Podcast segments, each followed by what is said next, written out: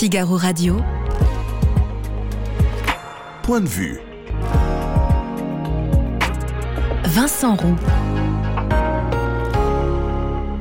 Bonjour, bienvenue dans les studios du Figaro. Qu'attendent les Français en matière d'immigration? Qu'est-il possible encore de faire dans ce domaine si sensible On va y revenir en détail dans cette émission. D'abord avec le politologue Frédéric Michaud, euh, directeur général adjoint d'Opinion Way. On y reviendra aussi euh, avec l'ancien préfet Michel Auboin, qui a longtemps euh, travaillé sur la question au ministère de l'Intérieur, sur la question des quartiers et sur la question des naturalisations en particulier. Il vient d'ailleurs de publier euh, ce livre très profond et très émouvant, Le défi d'être français, c'est aux éditions Presse de la Cité. En plateau aussi, le criminologue Alain Bauer, auteur également d'un livre passionnant. Au commencement était la guerre, Ukraine, crise internationale, loi de programmation militaire. Il nous donnera son analyse et bien entendu aussi son point de vue.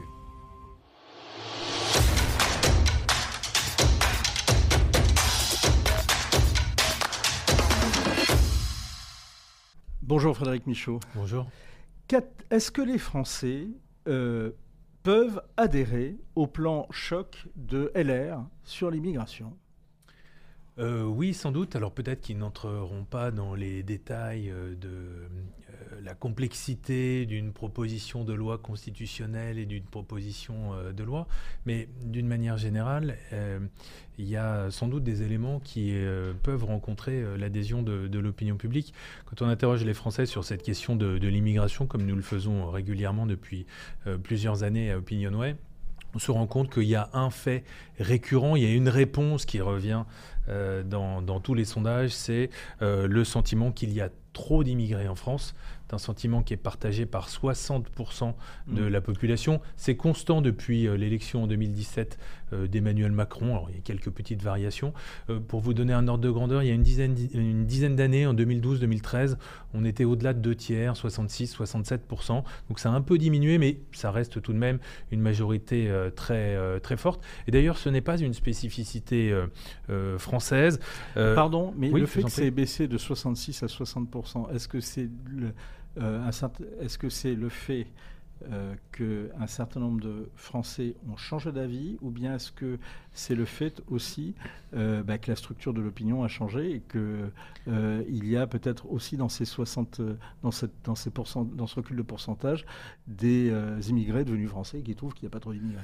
Oui, alors je pense que c'est plutôt lié à une évolution du, débat politique. En fait, c'était un, objet politique d'affrontement ça reste l'objet mm. de clivage, mais c'était un objet d'affrontement euh, très fort pendant le quinquennat de Nicolas Sarkozy, d'une certaine manière pendant le, quinquennat de, François Hollande, avec le dégagisme. Bah, évidemment, c'est un, objet politique qui a perdu un peu en, intensité, mais qui reste euh, très mm. fort. D'ailleurs, le cas aussi en Allemagne, au Royaume-Uni, en Italie, hein, donc les, grands pays qui nous entourent, on a à peu près ce, même niveau euh, de la population de chacun de ces pays qui considère qu'il y a trop d'immigrés. Euh, avec euh, ce plan choc, euh, ces, propositions de loi, on va, on va y revenir hein, d'ailleurs tout au long de, cette émission, mais est-ce que LR pourrait ainsi se replacer au centre du jeu? Oui, absolument. Je crois que c'est un très bon coup politique que vient de jouer les Républicains. D'abord parce qu'ils sont en reprise d'initiative et plus simplement en réaction face à des propositions ou des euh, gestes politiques, soit de la majorité, soit euh, d'autres partis politiques. Là, ils reprennent euh, le, travail de, proposition. C'est d'ailleurs le signe d'un grand parti de gouvernement, d'être en capacité de conduire ce travail programmatique. J'ajoute, troisième point, que eh bien, il démontre une forme d'unité Hein, on a bien vu dans l'interview, il y a à la fois le chef du parti, les deux euh, responsables des groupes euh, parlementaires. LR parle d'une seule voix, il y a une forme de consensus. Je crois que l'initiative a été votée euh, de manière consensuelle par le, par le bureau politique. Ça contraste très fortement avec la période précédente où c'était plutôt la cacophonie euh, en matière, des, en matière de, de retraite. Euh, bref, c'est un, c'est un bon coup politique qui, qui leur permet peut-être de desserrer un peu mmh. euh, l'étau entre, d'un côté, le Rassemblement national, on sait que c'est l'un des éléments clés de la, de la politique du, Rassemblement national, reconquête aussi, dans une certaine mesure, et puis Emmanuel Macron. Et donc là, de reprendre l'initiative, de, de, placer chacun de, de, ces différents partis au pied du mur, eh bien, c'est c'est un vrai changement pour les républicains. Est-ce que, précisément, si je vous suis, ça redonne du crédit au parti? Ah, Je pense que ça redonne euh, vraiment beaucoup de crédit. D'abord, parce qu'ils bah, se remettent à faire des propositions, euh, ce qui signifie donc qu'ils sont capables de le faire. Ils ont été capables d'associer euh, des experts. Il y a un groupe de travail avec des experts de droit public qui ont travaillé sur, sur les propositions. De faire ensuite des propositions qui ne sont pas saugrenues, il y a beaucoup de propositions qui sont émises dans l'espace euh, politique. Qu'est-ce qu'une proposition qui serait saugrenue eh ben, C'est une proposition qui n'est pas réaliste. Là, les propositions qui sont faites, elles sont réalistes.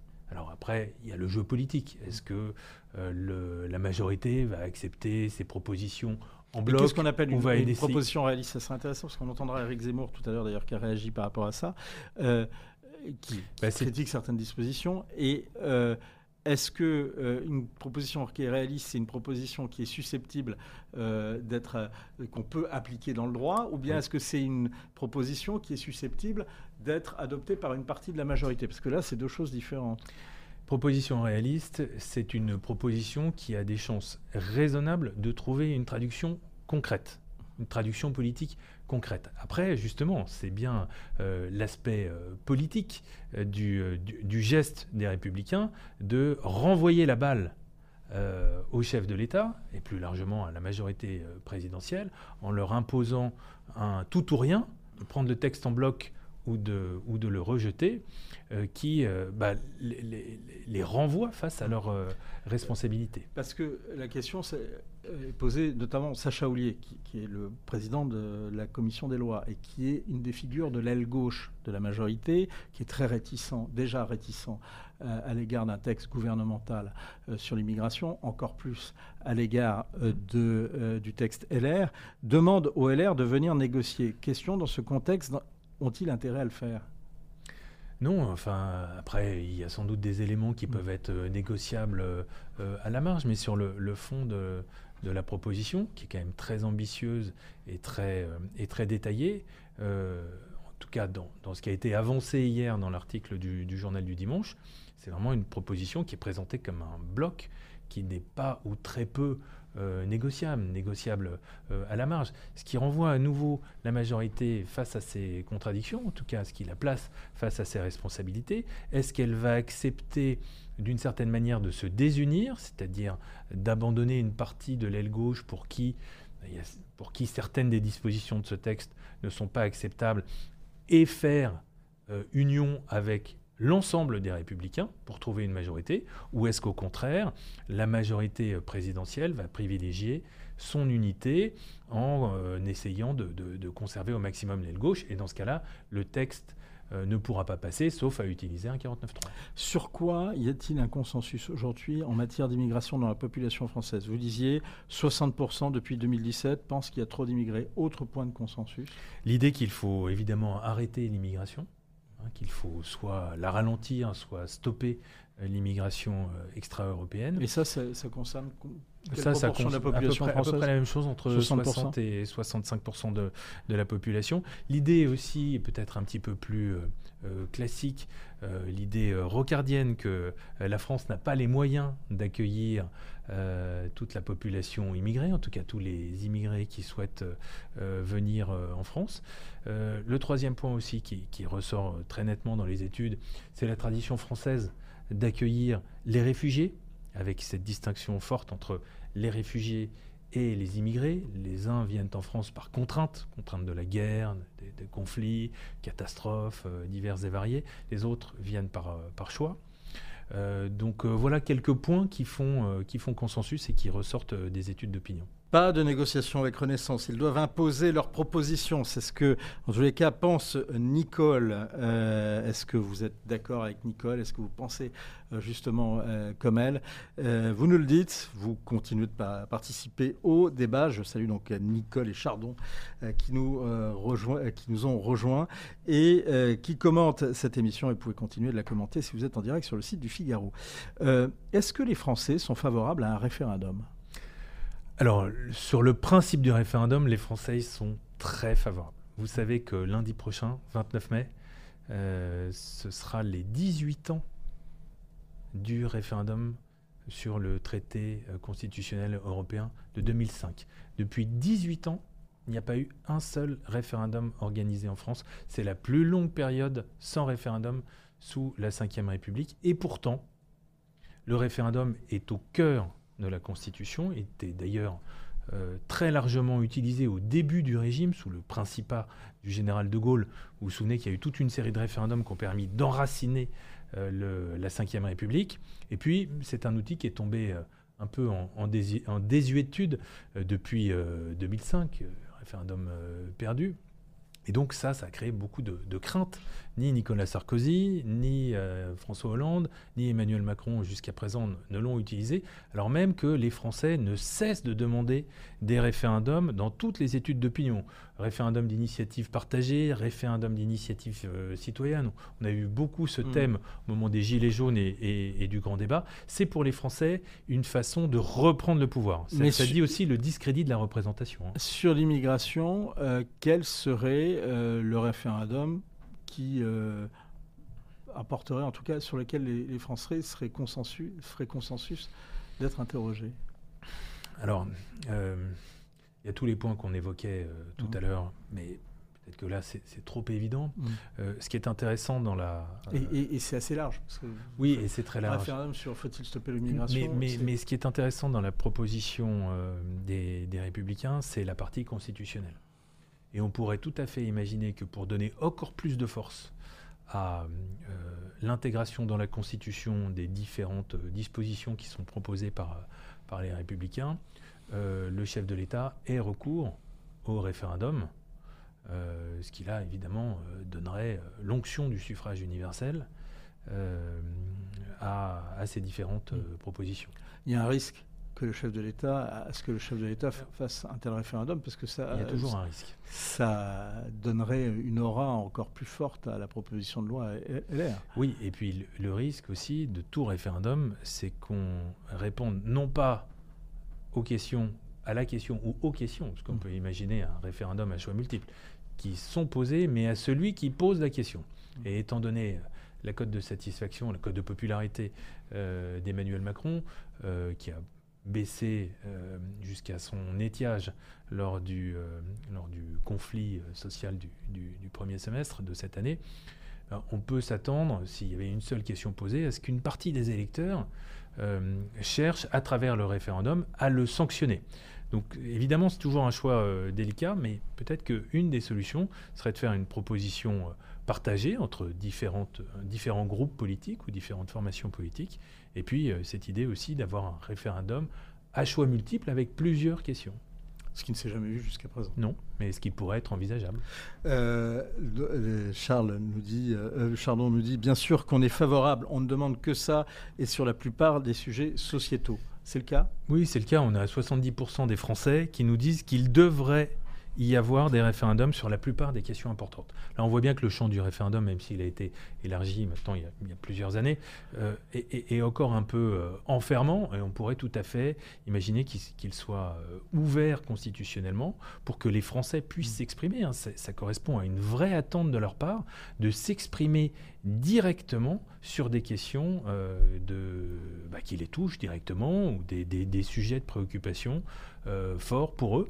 Il y, a vraiment cette volonté-là de, s'exprimer. On dit souvent qu'il y a de l'abstention, qu'il y a de la dépolitisation. Euh, cette attente de l'usage du référendum, une attente très forte qui au contraire est un signe de politisation. 60% euh, des Français qui trouvent qu'il y a trop d'immigrés en France, même un score plus fort pour arrêter l'immigration. Est-ce que ça veut dire que dans ces Français-là, il y a des Français de gauche? Oui, absolument. Absolument. on voit quels sont ces Français? Qui sont ces Français de gauche? Le clivage, enfin, l'objet ou les questions d'immigration, euh, d'une manière générale, font toujours l'objet d'un clivage gauche-droite marqué. Avec la, la, gauche qui, traditionnellement, et c'est encore le cas, la gauche au sens large, euh, est plutôt pro-immigration, et la droite euh, qui a une position plus ferme, l'extrême droite, Reconquête, le Rassemblement national, qui est dans une fermeté très, très, très marquée sur ces questions-là. Mais on observe quand même que des électeurs de gauche, des sympathisants des formations de gauche, se déplacent petit à petit. De quelle formation? Euh, Parti socialiste euh, notamment, euh, d'autres formations dans une moindre mesure aussi, mais on, voit tout de même ce, déplacement. Alors il n'y a pas une majorité de sympathisants de gauche qui a rejoint les, les, positions de, de, la droite, mais, mais, on voit les choses avancer, en tout cas évoluer de façon, je dirais, régulière. Dernière question, Frédéric Michaud. Quelles sont les plus grandes inquiétudes des Français aujourd'hui? Alors, c'est très simple. C'est la question du pouvoir d'achat qui écrase toutes les préoccupations des, euh, des Français. C'est vraiment la préoccupation numéro un, 66%. L'immigration, une vingtaine de points, euh, une quarantaine de points derrière, 28% au neuvième rang. Alors, c'est très loin derrière, hein. mais euh, pour certaines catégories de la population, l'immigration, bah, c'est quelque chose de. C'est le cas pour les personnes les plus âgées, c'est le cas pour les employés, c'est le cas pour les sympathisants de reconquête. C'est le sujet prioritaire, le sujet numéro un de préoccupation pour euh, Reconquête. Deuxième sujet de préoccupation pour les sympathisants du, Rassemblement national, derrière le pouvoir d'achat. Pour euh, la droite, pour LR, c'est le quatrième sujet de, de préoccupation, derrière le pouvoir d'achat, la santé et la sécurité. Donc vous voyez, l'immigration, c'est plutôt un sujet euh, qui, est, en milieu de tableau, qui, suscite beaucoup moins d'inquiétude ou de préoccupation que le pouvoir d'achat, la santé ou les retraites, mais qui tout de même rencontre un écho dans la population française. Merci beaucoup euh, Frédéric Michaud, merci, pour tous ces, euh, ces, éclairages et, ces analyses. Je ne m'en lasse pas, je rappelle votre dernier livre, Le Sacre de l'opinion, c'est aux éditions du Cerf. C'est une histoire de la présidentielle et aussi des sondages, et c'est pour ça que ça reste tout à fait d'actualité. Et c'est très intéressant, c'est vraiment passionnant. Figaro Radio. Point de vue. Vincent Roux. Autre livre passionnant à lire euh, et vraiment euh, à lire d'urgence, c'est celui euh, d'Alain Bauer. On y revient dans un instant. le livre s'appelle Au commencement était la guerre. on y revient dans un instant avec bien sûr encore et toujours l'Ukraine et les revendications contradictoires autour du sort de la ville de Barmouth. Bonjour Alain Bauer. Bonjour. Qui dit la vérité sur Barmouth? Tout le monde, personne? C'est la guerre. La guerre, c'est la propagande. C'est la vérité, le mensonge. Cette île n'existe plus, donc euh, qu'elle soit occupée ou pas a un intérêt secondaire. Pourquoi y a-t-il eu une bataille à Bakhmut pour, euh, pour les Russes avoir une victoire symbolique, et particulièrement le groupe Wagner, pour les Ukrainiens tuer le plus de Russes possible et permettre euh, une éventualité de la contre-offensive, en tout cas créer les conditions d'un regroupement suffisant de forces russes dans un espace extrêmement réduit pour permettre aux Ukrainiens d'abord de patienter, de se réorganiser, de se concentrer dans une situation où par ailleurs euh, la boue est toujours là, la Rasputitsa, hein, parce que tout le monde fait comme si la météo n'avait pas d'importance dans cette affaire, mais elle en a une importante. Et puis pour euh, créer les conditions d'un doute. Euh, le fameux brouillard de la guerre, en fait, c'est le brouillard du mensonge de la guerre. On ne va pas toujours jusqu'au bout. Et donc, les Ukrainiens ont plusieurs options euh, de contre-offensive. Et c'est M. Prigogine, le patron du groupe euh, Wagner, le, Rasputin 2.0, euh, qui est le plus intéressant, qui dit de toute façon, il faut qu'on dise qu'on a gagné quelque chose pour arrêter la guerre, parce qu'autrement, les Ukrainiens perceront bien quelque part. Mmh. Bah, c'est exactement ce qui se pose comme problème. Il y a un front extrêmement long. La bataille de Bakhmut dure depuis août. elle a fait probablement 100 000 morts et blessés russes et un certain nombre de morts et blessés ukrainiens. Mais dans ce que disent les Ukrainiens, c'est que hum, dans les autres combats, le rapport est de, le ratio est de 1 à 3, un Ukrainien pour 3 Russes, et qu'à Bakhmut, il était de 1 à 10. Euh, et donc ils disent, bah, écoutez, tant que la boucherie euh, était euh, à ce point déséquilibrée, nous avons continué la boucherie. Mmh. Vous dites d'ailleurs qu'il y a trois options possibles pour euh, la contre-offensive ukrainienne. Moi, j'ai une question, et je pose justement en, vous lisant, qui est très frappant, c'est je n'ai jamais entendu autant euh, d'annonces autour d'une contre-offensive. Euh, là encore, en quoi tout ce discours participe du brouillard de la guerre bah, il participe au voyage de la guerre parce qu'on va, on va qu'attaquer, on va contre-attaquer, la contre-attaque arrive, on est là. D'abord, ça rassure l'opinion ukrainienne, mm. ça rassure aussi l'opinion occidentale. Euh, ça permet aussi de dire ah oui, mais il nous manque encore euh, des chars de tel type, des avions de telle catégorie. pardon, euh, des munitions, des missiles, mm. etc. Ça force les Russes à avoir une, une logique de maintien de la ligne de front extrêmement longue parce qu'eux-mêmes se demandent où les Ukrainiens vont-ils attaquer. S'ils disaient rien, ils pourraient dire c'est une accalmie, on se renforce gentiment. Ça permet de continuer la boucherie de Bakhmut. Et puis, euh, ça permet aussi de euh, continuer à indiquer que euh, la bataille est en cours. La flamme de la résistance hmm. ukrainienne ne doit pas s'éteindre et ne s'éteindra pas. Ben, c'est exactement la même logique. Donc, il faut qu'il y ait de la pression, de la continuité. En fait, les Russes nous ont fait le mur de l'Atlantique, plus la ligne Maginot, plus la grande muraille de Chine. Il y a un sujet hyper euh, difficile à traiter qu'est la Crimée, mais tout le reste est relativement ouvert et relativement euh, fragile parce que si une percée a lieu et une percée aura lieu, la seule question, c'est pas de la percée, c'est jusqu'où elle va mm. et quel est l'effet domino ou pas mm. qui se produit euh, après. Là, les, les, pertes russes sont telles qu'il y a relativement peu d'équipements disponibles, de réserves disponibles.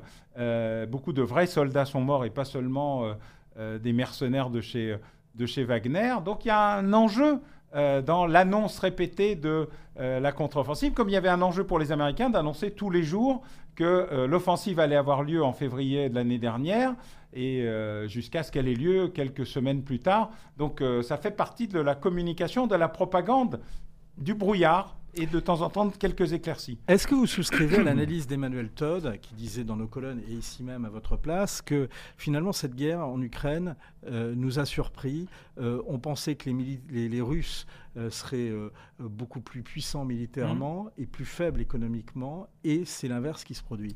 Oui, d'abord parce que nous avons sous-estimé la préparation des Russes. Hein. Cette guerre n'a pas un an, elle en a neuf ça fait 9 ans qu'ils sont en guerre et ça fait 9 ans, euh, depuis 2007, euh, euh, que Vladimir Poutine explique qu'il va y avoir une guerre et que cette guerre, elle portera sur la Géorgie ou l'Ukraine. Par ailleurs, éventuellement Kaliningrad, si par hasard quelqu'un avait eu la bête idée d'aller s'occuper de ce coin à, l'intérieur de, de l'Europe et de l'Union et de l'Alliance.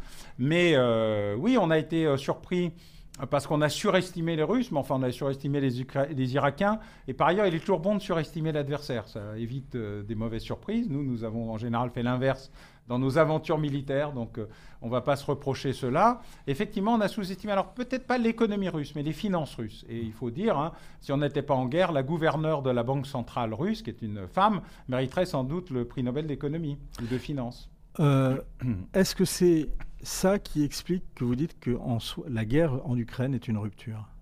Alors la guerre en Ukraine est une rupture parce qu'elle est là qu'elle est là en face de nous, qu'elle mobilise euh, l'alliance. Euh, en Europe. Ah oui, alors c'est pas la première, hein, comme je le dis dans le livre. Il y a toute une série de guerres qui se sont passées en Europe dans la période des dividendes de la paix qu'on n'a même pas regardé hmm. ou d'un œil extrêmement lointain, comme si c'était un. Parce qu'on avait trop lu, parce qu'on avait trop lu Francis Fukuyama, peut-être?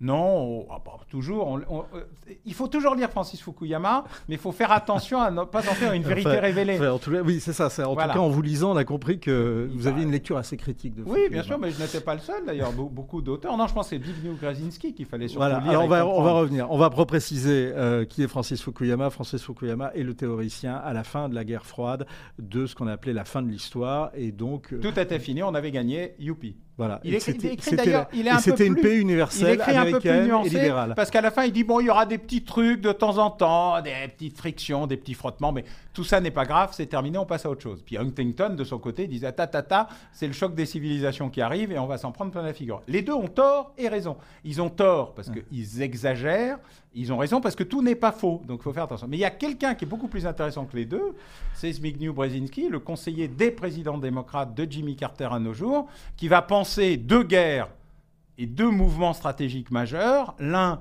en Afghanistan avec le djihad contre l'URSS, l'autre contre l'URSS avec le découplage de l'Empire et la réduction à la Russie de ce qu'était le pacte de Varsovie et l'Union soviétique.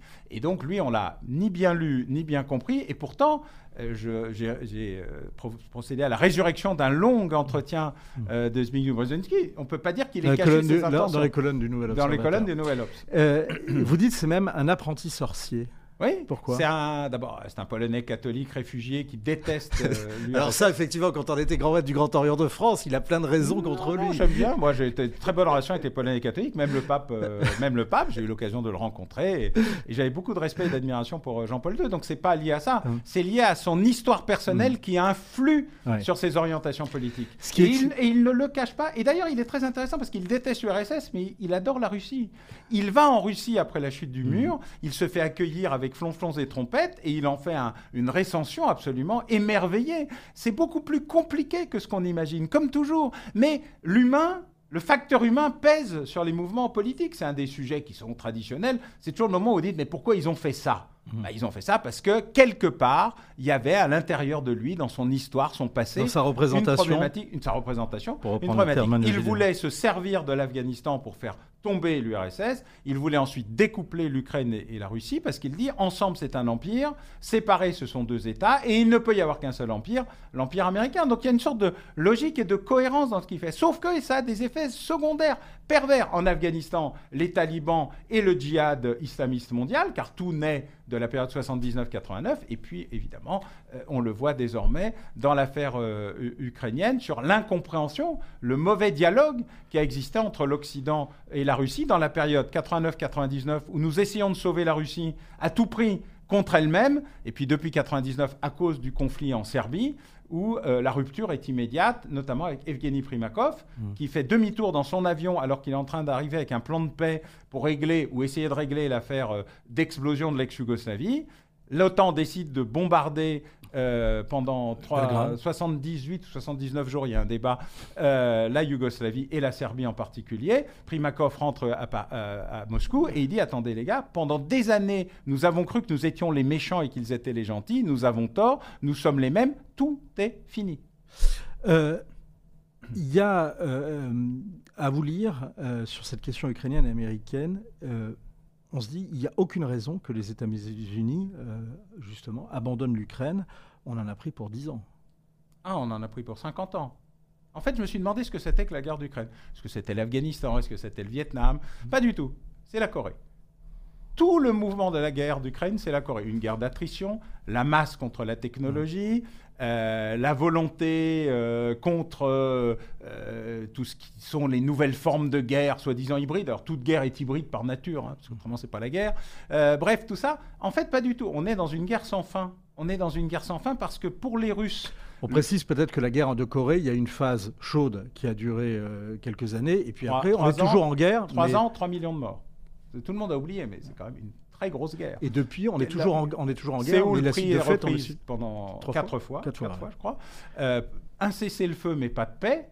Et donc des incursions, des mouvements, des rodomontades, des agressions, des enlèvements, bref, un une, une, une, forme de guerre, sans fin, mais euh, qui n'est pas toujours extraordinairement active. Vous avez raison, ce, ce, mot correspond bien à la situation de la Corée, mais ça ressemble à la Corée, c'est-à-dire que la paix n'est pas possible puisque jamais la Russie ne renoncera à la Crimée. La paix n'est pas possible parce que jamais la Russie ne rêvera à son rêve qui est le russe de Kiev et le cœur de l'orthodoxie. Et donc, pour eux, c'est l'Alsace et la Moselle avec euh, le Vatican comme capitale. C'est un peu compliqué à gérer. Et donc, c'est leur roman national. Et je le rappelle souvent, un roman national, c'est d'abord une fiction, mais on y croit beaucoup. On a sous-estimé, vous dites, 1979. Oui. Trois événements qu'on a compris lorsqu'ils se produisaient. Kaboul. Euh, la prise par l'Union alors non, c'est une crise interne au Parti communiste afghan, le PDPA, entre le calque et le parchab, le président euh, Amin et le Premier ministre Araki, au lieu de faire une primaire l'un à bas l'autre en plein Conseil des ministres. Évidemment, ce sont des tendances politiques, mais elles représentent aussi des tribus. Et nous, nous avons oublié ce que c'était que les tribus, ce que c'était que les frontières, ce que c'était que la foi ça, c'est un des défauts, euh, non pas de la laïcité, mais d'une athéisation euh, du débat. Et donc, on, on, pense que tout le monde est pareil. Ça n'est pas vrai. Et donc là, il y a un débat. L'URSS intervient pour préserver ses intérêts et fait exécuter d'ailleurs le Premier ministre Amin presque immédiatement. Et ça déclenche une guerre tribale à l'intérieur de l'Afghanistan, puis l'intervention des Pakistanais, l'intervention de Zbigniew Brzezinski, une opération de déstabilisation extraordinairement bien réussie, mais qui permet aux talibans et aux mouvements djihadistes de se trouver une terre d'implantation, d'expérimentation, de professionnalisation, avec des dizaines de milliers de militants du djihad qui viennent de tout l'espace, notamment euh, euh, musulman, et puis arabo-musulman. Donc une réussite totale. Deuxième événement, Téhéran, la chute du Shah où les Américains ne comprennent pas ce qui se passe parce qu'ils pensent que l'ayatollah Khomeini est une sorte d'Angela Merkel à barbe, de démocrate chrétien euh, musulman euh, au, nom d'une alliance très large qui va du Parti communiste Today euh, au Parti libéral de Mehdi Mazarian. Mais enfin, trois mois plus tard, tout ça est terminé. Les uns sont exécutés, les autres sont enfermés et l'ambassade des États-Unis est prise en otage. Puis la Mecque. Mmh. La Mecque, la première révolte arabe djihadiste qui est au cœur du pouvoir saoudien. Je rappelle que le roi d'Arabie saoudite n'est pas le roi d'Arabie saoudite, il est d'abord le gardien des deux mosquées il y a une dimension symbolique extraordinairement puissante dans son rôle et il n'arrive pas à reprendre la Mecque. Et si vous vous demandez pourquoi les Français sont aussi populaires pour les djihadistes, certes, euh, les jeunes femmes dénudées ou l'abus euh, de produits viticoles est un enjeu, mais c'est surtout parce que le GIGN, a fait en sorte de faire échouer et a permis, a permis de reprendre la Mecque au prix d'un bain de sang. Euh, pas le GIGN, mais l'organisation de cette contre-attaque, et ça a pesé énormément. Donc ces trois éléments, pris un par un, sont considérés un par un, mais ensemble, ils génèrent dix ans plus tard la chute du mur, la, perte de la guerre, la chute du mur, et le djihadisme euh, mondial. Donc euh, on sent bien que ce n'est pas qu'une petite affaire. Hmm. Ce pas les seuls événements qui ont généré la, chute du mur. Vous parliez des catholiques polonais, ils ont joué un rôle aussi. Ah oui, mais si l'armée rouge n'avait pas été défaite si le pouvoir russe n'avait pas été affaibli en Afghanistan, euh, en Afghanistan il n'y aurait pas eu cette rétractation de l'URSS hmm. autour de la Russie seule ou la CEI et plus du tout le pacte de Varsovie. Elle n'aurait pas laissé partir les autres. C'est passionnant de vous écouter, tout comme c'est passionnant de vous lire, Anna Bauer, et le temps file. Il y a plein de questions euh, que j'aimerais vous poser. Il y a deux vraiment questions que j'aimerais bien voir avec vous. La première, euh, je vous cite, accepter la complexité des conflits, pour cela renoncer à les lire comme le dévoilement d'une théologie ou d'un autre. Voilà ce qui pourrait euh, inspirer la stratégie d'un pays comme la France où le rêve a souvent et heureusement qu'on descendu à s'accoupler avec une certaine idée de la puissance. Est-ce que vous pouvez me le traduire en français courant? Oui, De Gaulle avait une idée de la puissance qui était composée d'une doctrine d'un côté et de moyens de l'autre. Mm. Euh, soit on a l'un, soit on a l'autre, mais on n'a pas encore retrouvé les deux. Alors, qu'est-ce qui nous manque, la doctrine ou les moyens?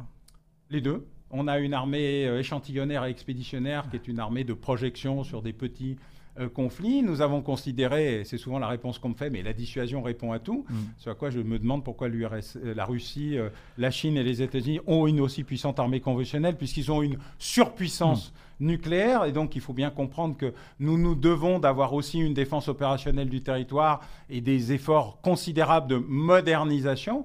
Aujourd'hui, il y a un énorme effort financier, il faut le saluer d'ailleurs. Est-ce qu'il est suffisant? Non, parce qu'une partie d'entre, une partie, c'est le rattrapage de du moment où les comptables des Bercy ont décidé qu'on pouvait se passer de services publics d'un point de vue sanitaire, on l'a vu récemment, d'un point de vue sécuritaire, on le voit à peu près tous les jours, et d'un point de vue militaire aussi. Mmh. La souveraineté industrielle. Oui, mais à force, il n'y a plus rien. Et donc c'est un vrai sujet. Donc on se rattrape, c'est pas si mal. On a perdu à peu près 200 milliards d'euros de pouvoir d'achat depuis les dividendes de la paix euh, après la chute du mur de Berlin. Donc rien que le rattrapage, c'est la moitié de la nouvelle loi de programmation militaire. Euh, le reste, bah, c'est l'inflation, c'est l'augmentation des coûts, notamment de l'énergie, c'est la transformation. Mais l'effort est considérable. Hein. Il faut oui, saluer. mais pas suffisant. Il faut... Finalement, Alors, il est en partie insuffisant parce qu'il ne répond pas à des problèmes importants. Euh, par exemple, on va avoir un, porte-avions où est la flotte qui va autour. Mm. Euh, on a un SCAF, euh, c'est-à-dire un, système complexe avion-drone, mais est-ce que ça répond aux questions de drone Et puis surtout, à chaque question posée par la guerre en Ukraine, nous ne répondons pas ou à côté. Et donc il y a un problème de doctrine générale. Le chef d'état-major des armées a eu raison de parler de guerre de haute intensité, mais ce qu'on apprend de l'Ukraine, c'est la guerre de longue intensité. Et comme le rappelle Jean-Dominique Merchet euh, euh, dans l'opinion, où il y a un très bon papier aujourd'hui du Club Vauban dans la tribune, la partie 1, puis bientôt la partie 2, on voit à quel point euh, on, est dans l'absence de choix. On donne plus d'argent pour la même chose, mais pas assez pour le changement, la transformation. Et donc, il y a un enjeu majeur aujourd'hui de réussir une vraie loi de programmation militaire. Saluons l'effort budgétaire et financier. Regrettons la montée très progressive, puisque, comme on l'a vu, les mm. marches sont de plus en plus hautes, mais vers la fin, alors gagner la guerre en 2035, c'est bien, mais elle est devant nous maintenant, mm. mais il y a un vrai sujet d'orientation doctrinale. Est-ce qu'on prépare les guerres de demain? Ce sera ma dernière question à la Boer, question subsidiaire. quelles sont les guerres qui nous attendent? Et en particulier, est-ce qu'il faut s'attendre vraiment à une confrontation euh, entre les États-Unis et la Chine? Bah, Les Chinois disent qu'ils ne vont pas attaquer les États-Unis, ils disent qu'ils vont attaquer Taïwan. Ils disent que c'est chez eux, on a déjà entendu. Ils disent que c'est à eux, on l'a déjà entendu. Ils annoncent la date euh, qui est entre 2032 et 2035. Ils se posent même la question de savoir s'ils ne pourraient pas le faire maintenant, tellement euh, nos, stocks, nos engagements, euh, nos moyens sont fortement engagés en Ukraine et qu'on ne peut pas mener deux guerres en même temps. C'est d'ailleurs un des grands enjeux de la réforme de l'US Marine Corps qui expliquait qu'il y avait un problème, c'est qu'avant on pouvait faire trois guerres en même temps.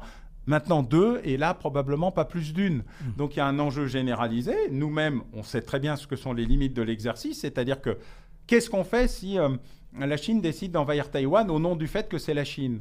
Hmm. euh, les États-Unis interviendront sous quelle forme, dans quelles conditions, où est-ce qu'on est engagé? Et dans quel problème? On a un grand enjeu euh, indo-chinois et l'indo-pacifique, notamment par rapport à, à, nos engagements en Inde, on a réussi à avoir une position importante, sont réels, mais on ne va pas envoyer un porte-avions tout seul. Et donc, on a toute une série de questions qui sont posées. Le nucléaire répond à beaucoup de choses, mais pas à tout. Et on le sait depuis le 11 septembre. Le 11 septembre, la plus grande puissance nucléaire du monde a été attaquée en son cœur, son centre militaire, son centre économique, son centre financier et quasiment son centre politique, même si ça a raté la dernière fois, s'appelait les États-Unis d'Amérique. Donc il faut que nous réarmions. Le réarmement, c'est autant une initiative citoyenne, défense opérationnelle du territoire, réarmement de la position française, c'est un sujet patriotique, ce mot mm. pour ce qu'il vaut et sans arrière-pensée autre.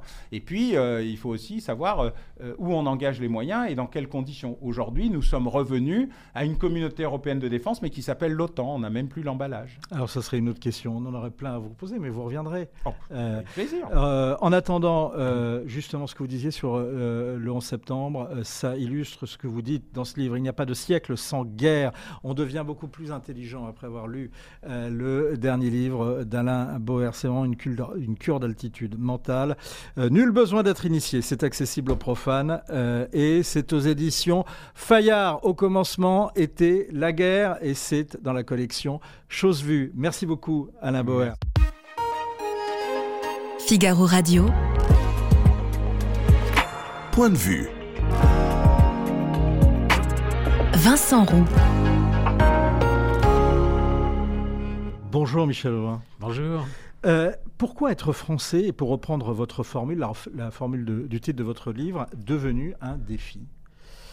Alors c'est devenu un défi euh, pour ceux qui euh, sont français sans parfois l'avoir choisi, hein, parce que je montre qu'il existe effectivement une petite frange de Français qui sont français sans vraiment le savoir. Donc c'est pour eux c'est un défi d'être français, mais c'est aussi un défi pour les Français dont je suis, c'est-à-dire les Français d'origine française, qui aujourd'hui ont un, un qu'on n'ose plus appeler les Français de souche qu'on aurait oui, mais qu'on peut appeler les Français de souche, moi ça ne me dérange pas du tout. En tout cas, c'est les Français d'origine française, ceux qui ont plusieurs générations euh, d'ancêtres français euh, derrière eux, et qui aujourd'hui ont un vrai défi qui est euh, de transmettre ce qu'est leur, j'ose pas parler d'identité parce que j'aime pas trop ce mot, mais ce qu'est leur valeur, leur savoir, leur histoire, et leur mmh. histoire surtout, à des gens qui arrivent et qui comprennent pas le monde dans lequel, mmh. enfin le pays dans lequel ils s'installent. Pourquoi le mot identité vous fait peur?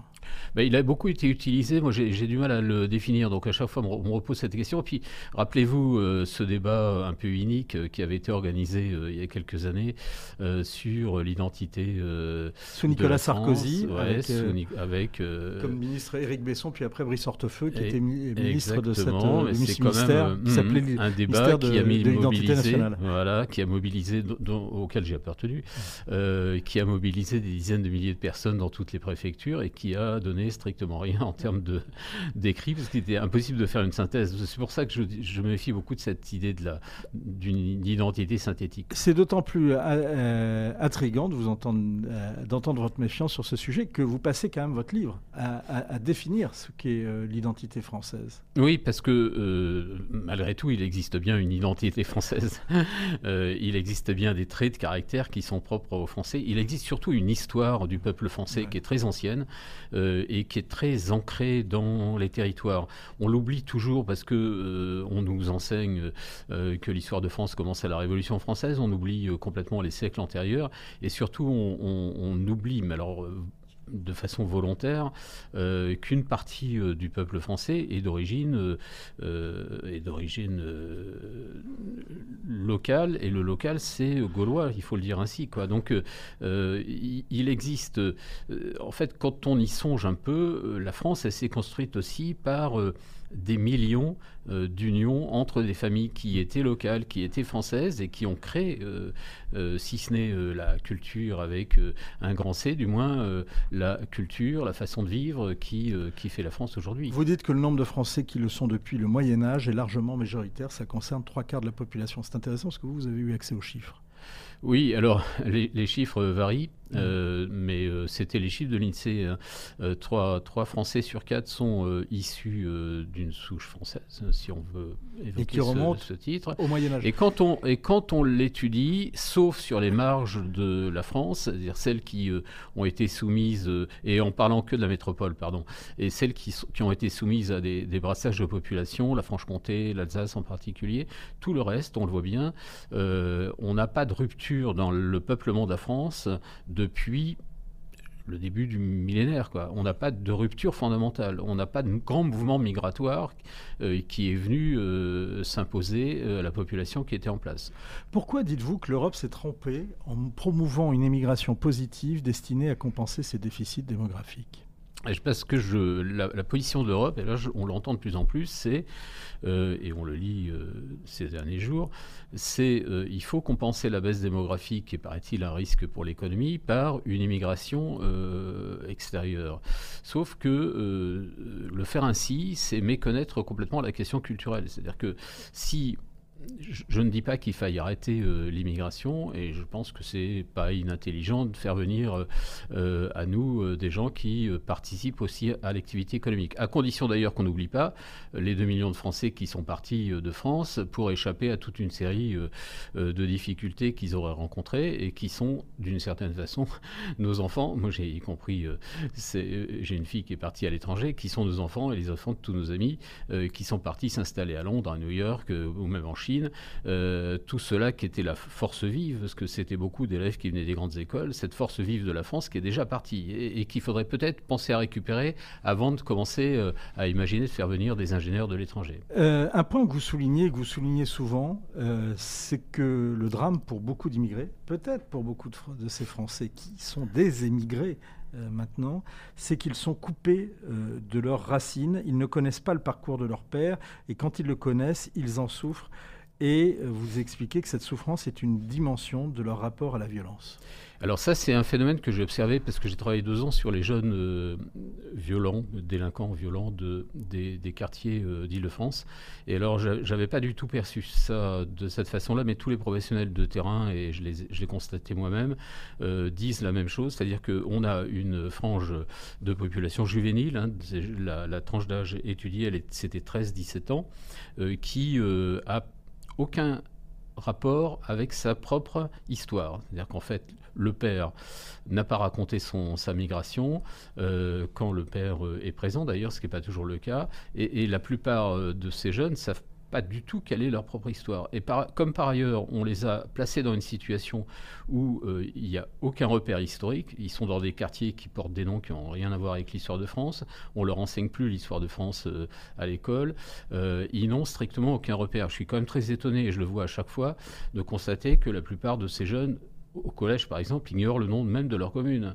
Donc, euh, ils ne savent pas dire pourquoi leur euh, collège ou leur lycée euh, porte un nom et, à quoi ce nom se fait référence. Mais pourtant, et c'est ça qui est très intéressant, c'est que vous dites qu'il y a finalement il y a un nouvel enracinement, c'est la façon dont se nomment ces, ces groupes dans lesquels sont ces jeunes. Hmm. On parlait souvent des bandes et parfois il y a des bandes de racailles. Et, et vous dites, il y a quand même une appartenance de groupe qui est géographique, qui est liée à un quartier Ouais. et qui est liée parfois même à une école. Oui, ouais, tout à fait. Bah, ça, ça, c'est tout, tout à fait ça. C'est-à-dire que comme ils n'ont strictement plus aucun repère, enfin plutôt ils n'ont c'est vrai qu'ils n'en ont plus, c'est qu'ils n'ont aucun repère, ils n'en ont jamais eu.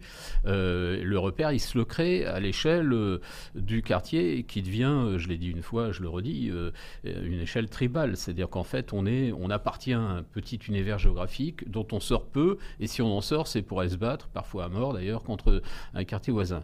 Ça, c'est une logique qui est mortifère. Je veux dire, il faut que la France mette fin de façon définitive à ce type de relation entre, entre les groupes. Et ça passe aussi par euh, la réinscription euh, de ces jeunes dans une géographie nationale et une simple, mais et, et une histoire et une histoire, mais pas uniquement l'histoire de la France, parce qu'en fait, je me suis rendu compte aussi qu'il fallait leur que la, que- apprendre la question, leur propre histoire. la question, c'est ça, c'est est-ce qu'il faut leur, euh, leur enseigner nos ancêtres les Gaulois? Euh, non, il ne faut pas leur enseigner nos ancêtres les Gaulois, il faut quand même leur enseigner les Gaulois, parce que il faut quand même leur dire que le pays où ils arrivent, c'est un pays d'une très vieille civilisation. Et il faut quand même leur dire pourquoi. C'est-à-dire que dès lors qu'aujourd'hui, on ne parle plus de Gaulois, c'est un terme qui est honni, malheureusement, on a le président de la République qui en a parlé sous des- avec un li- qualificatif qui pas très sympathique pour eux. Et donc, euh, mais moi qui pratique un peu dans mon jeune temps euh, l'histoire antique, euh, on parlait déjà plus de Gaulois, on disait les Lathéniens, parce que c'est l'époque de l'Athènes pour l'archéologie. Tout ça est très étrange.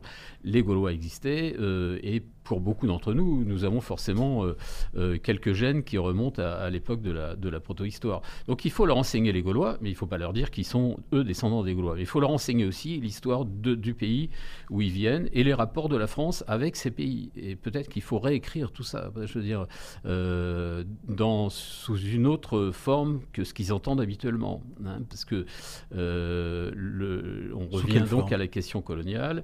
On, peut, on peut relativiser une partie de ce qui s'écrit ou ce qui se dit aujourd'hui.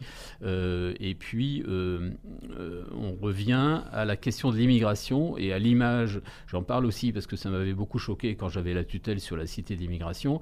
On, on- L'image de l'immigré sur sa propre histoire n'est pas la même image que nous, nous véhiculons sur l'immigration. Alors, quelles sont les, quelle est l'image que nous véhiculons sur l'immigration et quelle est l'image que l'immigré a sur sa propre La- histoire en, La, la cité la de France, l'immigration la France a une image euh, misérabiliste de l'immigration. C'est le pauvre immigré qui est venu avec sa valise en carton, euh, le malheureux qui a été Popularisé par le, exploité, par le livre etc. de Linda de Souza. Voilà, exactement.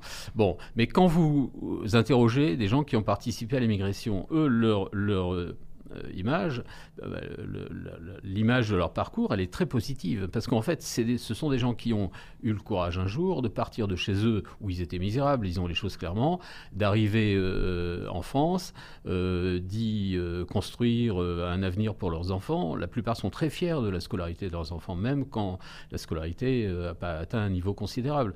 Et, quand ils retournent au pays, ils sont, ce que j'ai le droit d'employer une expression populaire, les rois du pétrole. C'est-à-dire, en fait, euh, quand s- ils sont ceux qui ont réussi. Donc, eux, ils ont une image très positive de l'immigration, et nous, on leur euh, transmet une image très négative. Et ça, ça crée un, hiatus pour les plus jeunes, c'est clair. Euh, pour revenir à une autre euh, question que vous abordez, donc sur la construction d'une nation et, d'une identité, vous l'aviez dit tout à l'heure, le mariage est une clé essentielle. C'est une des clés de la construction des nations, écrivez-vous. Est-ce que l'abandon de la politique familiale, sacrifiée sur l'autel notamment d'une approche comptable et au profit de l'individualisme, n'a pas accru les mots que vous dénoncez? Ah bah, c'est évident, c'est complètement évident.